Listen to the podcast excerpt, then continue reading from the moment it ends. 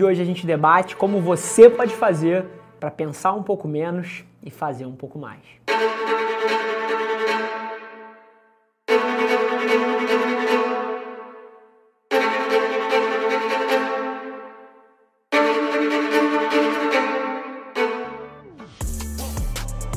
O fato de você estar tá pensando demais e fazendo de menos, mais uma vez eu não sei se é o seu caso, se você quer falar para um amigo ou ajudar alguém, mas a maioria das pessoas que está nessa trap, que está nessa armadilha aí, tá valorizando a coisa errada, cara. E eu queria começar a mudar o seu mindset a partir daí. Todo mundo, literalmente todas as pessoas que gastam tempo demais planejando e pensando valorizam a coisa errada.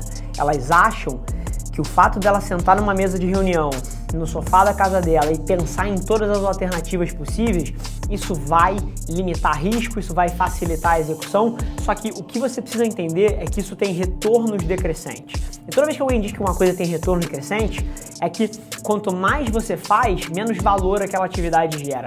E é aí que eu te desafio, porque eu acho que literalmente as pessoas deveriam alocar 10% do tempo delas planejando e pensando e 90% do tempo delas executando as coisas, porque você só consegue planejar até certo ponto e a hora que você mete a mão no mundo e vai tentar executar é que você de fato pega um feeling do que você deveria estar fazendo. O mundo roda de uma maneira muito diferente do que a gente gostaria que ele, que ele rodasse, e na hora que a gente está pensando e planejando, a gente tende a moldar o cenário ideal e ele nunca acontece.